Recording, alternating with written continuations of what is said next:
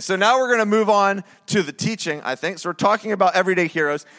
So the concept behind everyday heroes is during the summer, we see movies about with heroes in them, but most of those heroes are heroes that have superpowers that we can't ever attain to. And so I wanted to have a discussion about can we be heroes or not? Or is that, because it, it definitely something that interests us. I mean, I think we all look at heroes and we want to be heroes, but is it unattainable? So we've just been talking about some everyday things that if we all do them, we can be heroes in people's lives. So we talked about if you see a need, you do. Oh, yes, like the three or four people got it. All right. If you see a need, do something. That's just like entrance level heroism, right? Step one, you know, class 101, heroes, if they see a need, they're not like, well, I could fly over there and do that, but I'd rather not, right? now heroes do something. And last week we talked about serving it forward, right? Starting to be someone who sees opportunities to serve, which is to do what others don't want to do, to go above and beyond, right? So that's a part of serving. So this week I want to talk a little bit more about sharing and getting outside of our own lives. You know, you'll see that being an everyday hero has a lot to do with thinking about other people. So I want to start with a question have you guys ever said that you believed in something or wanted something, but if anyone analyzed your life or your actions, they would, they would question whether you were really telling the truth? So let me just give you an example from my life. I say, I'm not going to tell you, but I say that there's an a uh, weight range that I want to stay in. It's, it's a five pound weight range. I'm not going to tell you what it is, but this is my goal. And I say I'm committed to it. So uh, you might not know this, but like three or four years ago, I lost like 20, 25 pounds, and I got down inside this little range, and I thought, okay, this is the range in which I feel good about myself and I feel healthy, and I'm going to stay here for the rest of my life. So I said, and uh, and I did that for like a year and a half, two years, and then I've been like over the last year creeping back up. And so, but I would continue to say this like, oh man, I, I'm committed to staying in that range. I'm committed to exercising. I'm committed to losing this weight now that I've gotten five pounds over the range, 10 pounds over the range. I am committed to losing weight. I have an app on my phone. And I was like, I'm so committed, I'm going to make it give me reminders, you know, like at breakfast, lunch, and dinner. I just ignore them. You know, they become like white noise. Like, don't forget to enter your food, right? Like it's a calorie app. Because here's the thing and here's what I fall into all the time is I'll do the app faithfully for like a week. And then I'll be like, I kind of get this, right? Like I kind of know I can have a bowl of cereal in the morning, right? I can have a sandwich, cup of coffee in the morning, cup of coffee in the afternoon, reasonable dinner. Don't eat ice cream and then have a cup of a bowl of cereal before I go to bed. That's like what you can eat. And then I also here's my sneak. All right, I bought these the pretzel thins from Costco. Anybody? You can have 11 of them for 110 calories, okay? So listen, if you if you eat them throughout the day one or two at a time, like when you feel that gnawing hunger in the gut where you're like I must eat, you just go grab a pretzel or two. Ask Mandy. I keep the bag open in the pantry. You're learning a lot about me, okay? Like this physique doesn't come easy, guys. All right, so um, but if you, if you like, uh, up until about a month ago, for about six or seven months, I kept telling people, I'm gonna lose, I gotta lose more, I gotta lose weight, I gotta, go, gotta get back down. But if you analyzed what I ate and how often I exercised, you'd be like, you're a liar. You, don't, you either do or you don't. You can't say you wanna lose weight and then eat like you're eating, which, which I loved how I was eating. It was enjoyable. Um, you know, I would say, yeah, I'm really committed to exercise, but then you could track like I had exercised once in the last two weeks. But I had faithfully eaten my bowl of ice cream every night. I had faithfully. Now, see, listen, my dad did a lot of good things for me in my, in my childhood. He taught me a lot about being a man. He taught me a lot about being a good husband, being a good father. But he also taught me to eat a bowl of ice cream every night. I don't know how he got away with it. Through his 40s, I don't remember him ballooning at all. But every night we would eat a bowl of ice cream together, and he must have a higher metabolism than me. So, like, my, here's my other trick is I tell myself, I can have some ice cream every night. And I just go and I get a little, a little fork of ice cream. I don't know why we have more forks than spoons. So you don't waste the spoons if you're not going to actually eat a bowl of cereal, right? So you use a fork. You guys tracking with me? Life skills. This is the part of the teaching you should be taking notes on. So, once you've been married 20 years, you have like seven different sets of silverware and plates and nothing matches, and you're like, I just hope something's clean. So, you get a fork of ice cream, you, you eat it really slow. Maybe leave a little on there so you can go for, go for a second leg round. It's like you're getting two bites, and then you, and then you put it away. Put it away. And you're like, man, I loved my ice cream tonight. And then another, another concept I've been employing is going to bed early because you can't eat while you're asleep. So sometimes at like 11, I'm like, I want that bowl ice cream so bad, I should just go to bed. And then I just go to bed. So I've, I've been living a lie. I'm confessing it to you now. I'm a hypocrite. I'm two faced, double sided. I have not really been wanting to lose weight. I've been saying it, but I've not been doing it until about a month ago. And I have actually been trying faithfully and consistently for a month. You know what's really great is when you do that. See, here's the this is really not a teaching about weight loss, but um, I, I really don't you hate? Let's agree. After three weeks of working hard and you get on the scale and nothing's changed, what does that want, make you want to do? It's like what? What's the what's the purpose? I should just keep eating, right? Anyway, we're good. Um,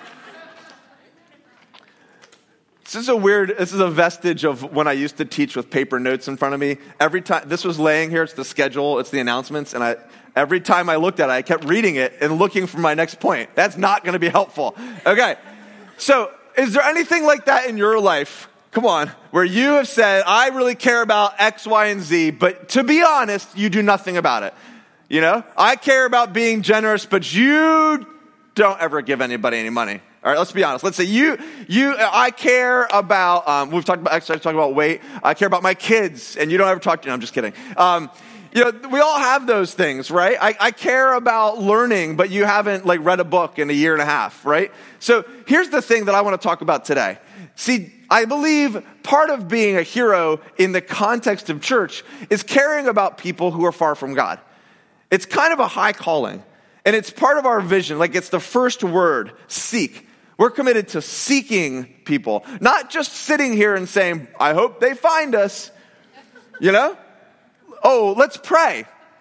Let's have prayer meetings. God, bring people to us.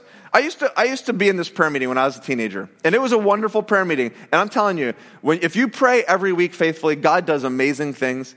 We prayed every week for several years, but I started to get tired of this one prayer I was praying. I kept praying, God, I just pray you. I was leading a, a, youth meeting at that time. I was like 20.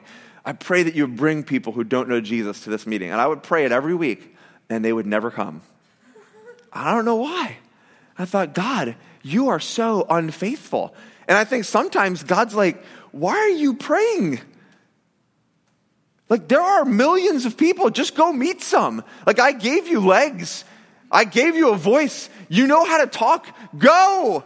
It's actually what he said when Jesus died and rose from the dead, and then he said his last parting words to his disciples before he went to heaven. He literally said, Here's the last thing I want to tell you go. Don't stay here. Don't build a building. Don't call it a sanctuary. Don't hide from the mean, dark world. He literally said, Hey guys, I'm about to leave. Go. Go. Go and make disciples. Go and produce followers. Go and tell people about the good news. The good news. So I want to talk about that today. I want to challenge you. I want to challenge me. Do you really care about anyone else? That's really what I'm talking about. Do you care about anyone's faith besides your own? Do you care that there are people right now who are far from God? And if you say you care, just like my weight loss program, I want to look at your life so I, I will get up, I, for years I've gotten up and taught on this in other churches, at youth conferences all across the country, blah, blah, blah, blah, blah. Then I took this test before we planted this church. I had to take a test before I planted this church. It was like a church planter assessment. And you want to know what my two lowest scores were? Talking to people about Jesus for the first time and ministering to the poor, which are the two things I want this church to do. And I scored lowest in those two areas. I thought, that's a great sign. We're going to be successful because it's not about me. So I want to read you a little bit from Paul. Paul is writing, Paul is one of the earliest followers of Jesus. He actually wasn't a disciple. So listen, this is cool about Paul. If you're here today and you're like what Rebecca was talking about, that you don't feel worthy or you don't feel qualified, Paul was someone who hunted down followers of Jesus and had them tried and killed. So none of you have done that, I guarantee you. And yet God turned his life around and he was able to write more than half of the new, te- what we call the New Testament. So he wrote letters to churches that he would plant. He traveled all over the place. This is one to a church in Corinth. So in the book we call First Corinthians, and we'll just read this together. He said, listen, though I am free and belong to no one, I have made myself a slave to everyone to win as many as possible. I'm going to read just a little bit and then we'll talk about it. To the Jews, I became like a Jew to win the Jews. So, what does he mean right there? He was Jewish, but he was also a Roman citizen.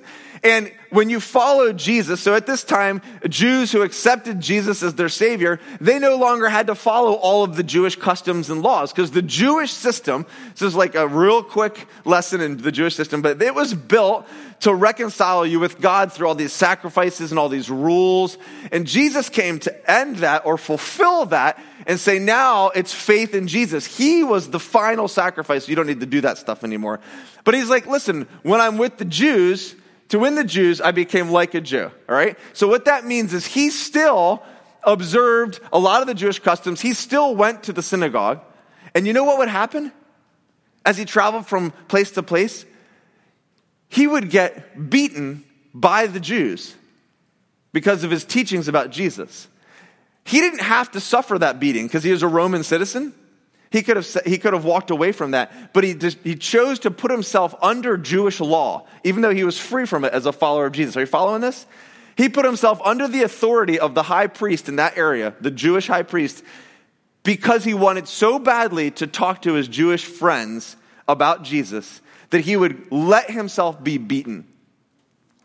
There's another place where, where Paul's writing and he says that he has great grief in his heart for his Jewish brethren and he wishes that even he would be cut off from Jesus if only they would know Jesus. He has a desperation for those far from God. To those under the law, I became like one under the law. That's the Jewish law, though I myself am not under the law, so as to win those under the law. To those not having the law, so now he's talking about what they call Gentiles, which is basically everyone else. I became like one not having the law, though I am not free from God's law but I'm under Christ's law. So he's just making it sure you know he's not saying that he just went and did whatever he wanted to do. so like when he hangs out with his Gentile friends, he's, you know, getting drunk and smoking weed or whatever those guys did. So they did that back then, don't you think? All right.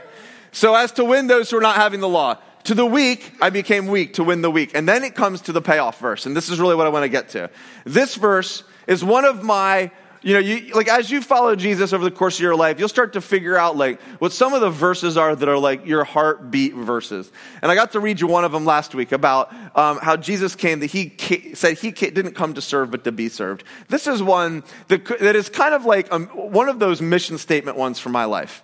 He said, I, be, I have become all things to all people so that by all possible means I might save some.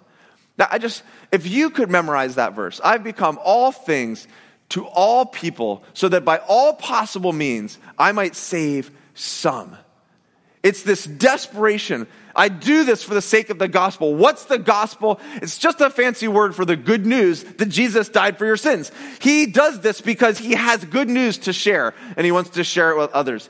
I've become all things to all people. Listen, he's saying, look, if you're Jewish, I'll go to your Jewish synagogue, I'll wear your Jewish clothes, I'll do your Jewish customs just so I can talk to you about Jesus.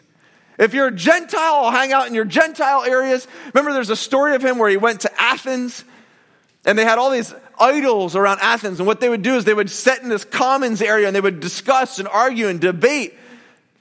What context was he going to use to talk about Jesus? So he looked at all these different statues and he found one called the statue to the unknown God. And he said, okay, to these people in Athens, I will become like an Athenian. So he went into the central court with them and he joined the debate and he said, Hey, I got something to say about this unknown God you guys worship. They're like, Oh, we like the unknown God. He's very mysterious.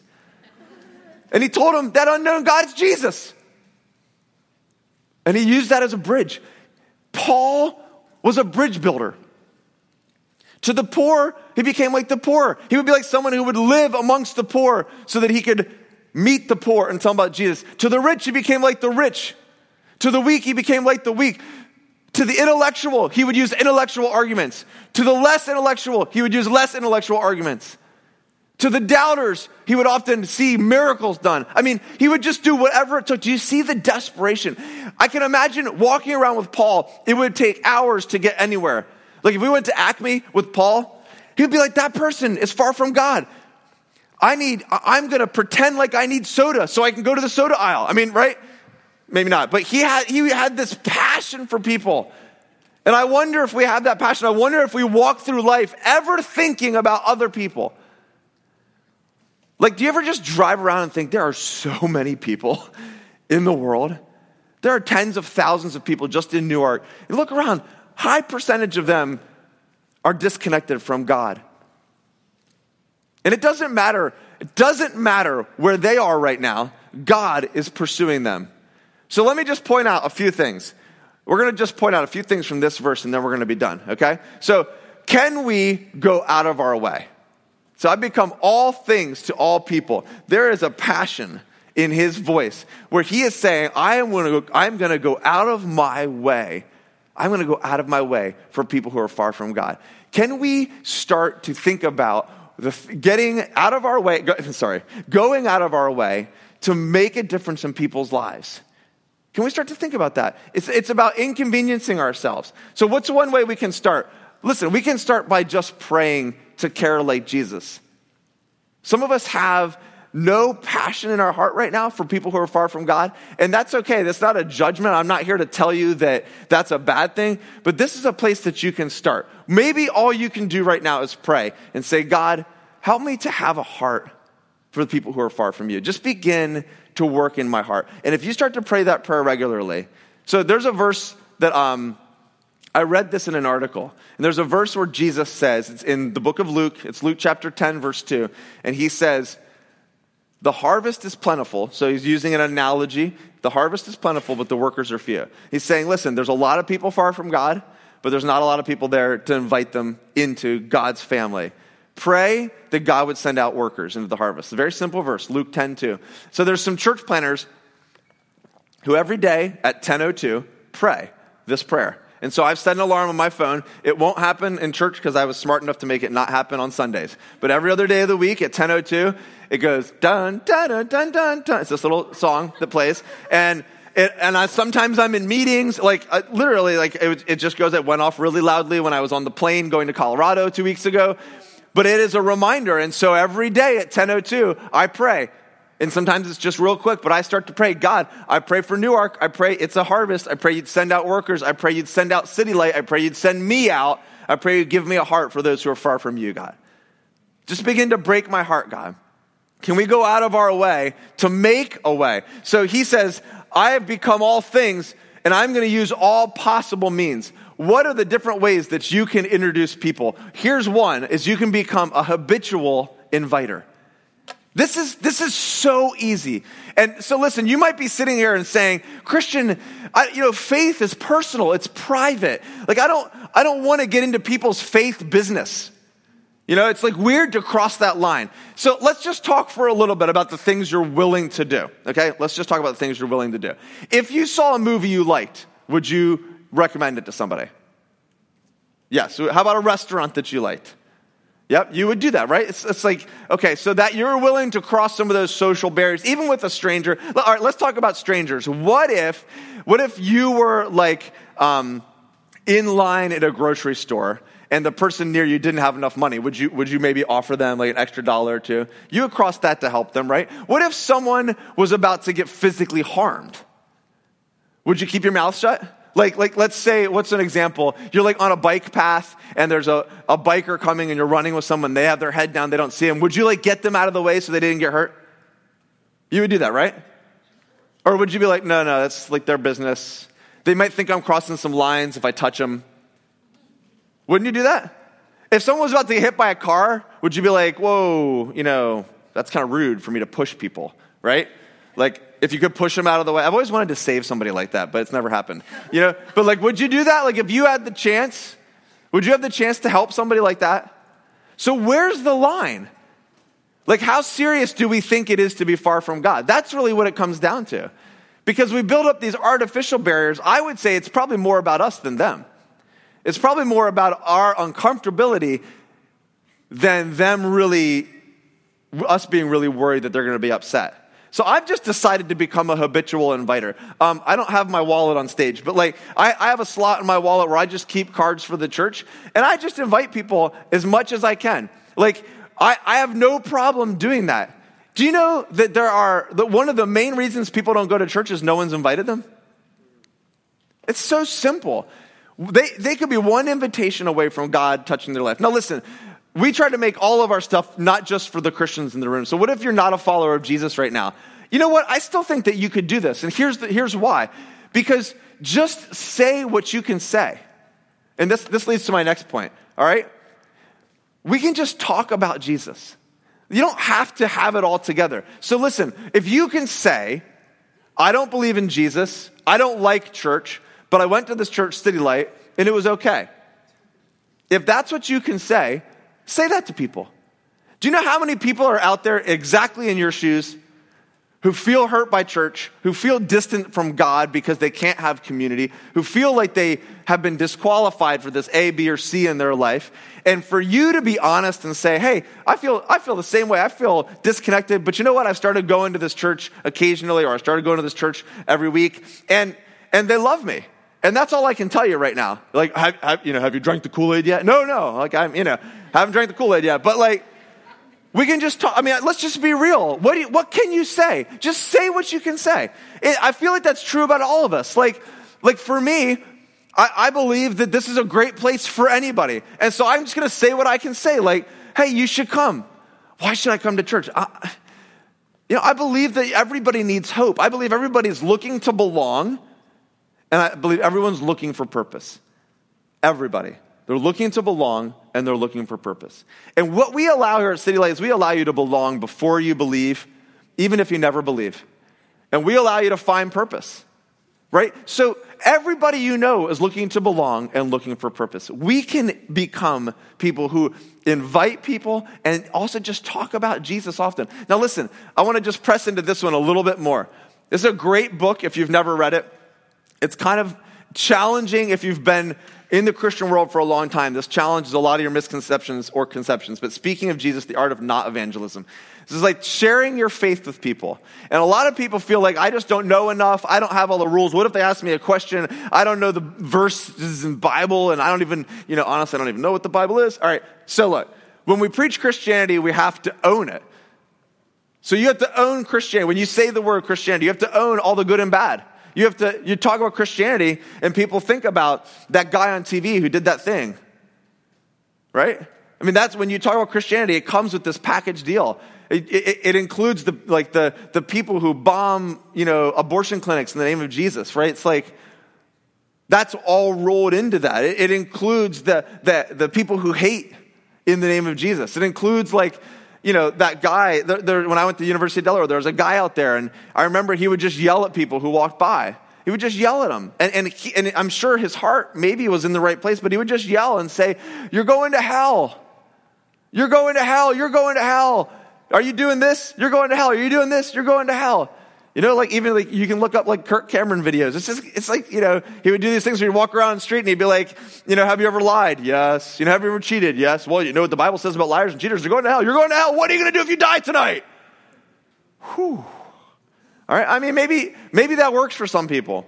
But like when you talk about Christianity, you might feel like, I don't even want to talk about Christianity. I don't want to invite people to church because I'm going to get coupled in with all that stuff. But here's the thing. When you preach Jesus, we don't have to own anything because Jesus owns us.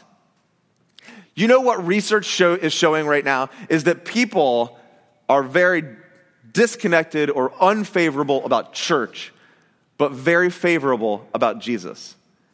So we want to make much about Jesus. That's why we put him in our vision statement too, all right? We don't seek love and care for people, and not like the church does, but like Jesus does. And Jesus will define what it means to be a church. Now, I'm not knocking church. You know, I, I talked about just a couple weeks ago, I think the church is the hope of the world. The local church doing what God's called us to do in our community is the hope of the world. So we don't have to defend him. We don't even have to explain him. All we have to do is point with our fingers, like the blind man in the book of John when he said, This is Jesus. All I know, like this is all we can, this is all we have to say. No matter where you are on the faith journey, all I know is Jesus has touched my life. Where I was once blind, now I see. What has Jesus done for you? You can just share that. I've never felt accepted in church, and now I feel accepted. Boom, you could just share that. right? I've been disconnected, but now I'm connected. I felt unworthy, but now I feel like I have a place. What can you say about Jesus? So here's the, here's the statement for today. Could we go out of our way to make a way for those who are far away? And notice how well I rhymed the same word three times. it's easy to rhyme when you use the same word. Can you go out of your way? Can you make it a priority? Can you start to have a passion and a heart for people who are far from Jesus to make a way? Can you start to think, how can I build bridges? Maybe that person needs an invitation to church. Maybe that person needs an invitation to my house. Maybe that person just needs me to pray in the background of their life. Maybe that person needs me to be willing to say, How are you doing today? Look, I'm just saying, you know, there's a lot of churches who are filled with Christians. And, and that's great. But when we started this, that wasn't why we started this. We didn't build another building, you know, we didn't build any building. But like this isn't, let's fill this with Christians from other churches. Let's have a better, a better band and a better sound system and a better speaker and, you know, better chairs and better lighting. We're not going to out church a lot of the churches in Newark. Okay? And that's not even the point. We're on the same team. So I, I, went to the, the Journey. It's a great church. I went to the Journey recently. You know, they had 3,500 people there on Easter. You know, what, that doesn't make me jealous in the sense, oh no, they took people we could have had. It makes me jealous in the sense that, like, crap, we're not doing our part. Like, we need, we need to reach more people. Do you know there's, I think these numbers are right. There's like 70,000 people in Newark, just the Newark area. And then there's Elkton, and then there's Avon Grove. So we're trying to reach three areas. And I did research before we moved the church into Newark. And there was like, I think, I want to say it was over 50% of people would, would have answered the survey as not having a church affiliation not even Catholic. Maybe it's a little bit lower than that. I'll do the research. I, have a little bit forgotten it. But let's say it's 30%. What's 30% of 70,000? Quick. 21,000 people. Thanks. That's I knew that. What if there's 20,000 people out there who aren't going to church right now? What if for 10% of them they just need an invitation? I'm pretty sure that's 2,000. I mean, just think about it. We need more churches. We need more inviters. We need more open hearts. We need to care more. Jesus said, the harvest is plentiful. It's not the harvest's fault. There's nobody out there doing it. How many people, listen, if I say I care about people who are far from God, how many people have I invited to church in the last year? Before this church, it would have been a low number for me. For me, and I'm the pastor. We got to go out of our way to make a way. See, people, it's not easy to come to church for your first time. And I'm not saying church equals following Jesus, but it is, it is easier to belong to something than it is to just believe. It, it kind of is a pathway. How many people, you know how hard it is to walk through the doors the first time? That's why we work so hard on creating an atmosphere out in the lobby and like doing the best we can to be nice to people and be greeters and stuff like that because we know it's hard. Can we make bridges? Who are the people in your life that you have influence in? Who are the people that you're rubbing shoulders with? I just wonder if you begin to pray and start to invite and start to just talk about what Jesus has done for you. I wonder if there's people that God will bring to you. I'm meeting people all the time now because I've opened up my heart and I've opened up my life. Then I've said, God, I want to start to just rub shoulders with more people. And I, I've, I started to love people more. There's a lot of people that I kind of would have just avoided or written off but I've just started to love people more because I really believe I'm starting to get this heart. In, in, and it's not me, it's God doing it. All things to all people, so by all possible means we might save some. There are people who need Jesus. And if we don't tell them about him, who will? Okay. Can you stand with me?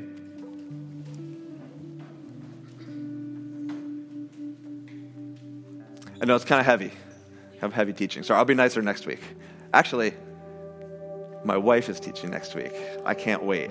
It's going to be awesome. So now she has to because I let the cat out of the bag.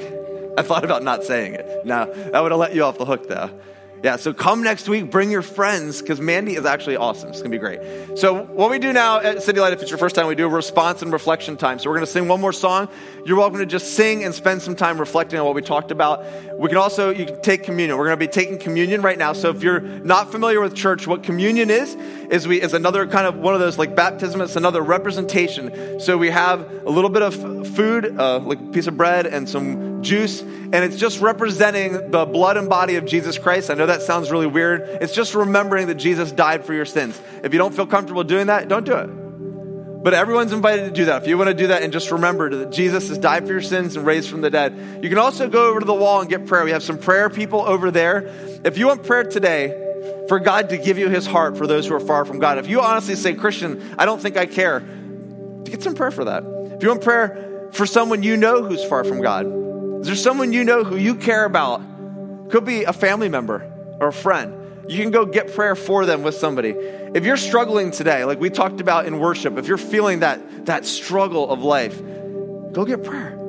It's very non-threatening. You just say, "Hey, my name's so and so. Here's what I need to pray for." They stand there. Don't. It's not scary. All right. So we're gonna do that. We're gonna sing. You can take communion, and we're gonna pray.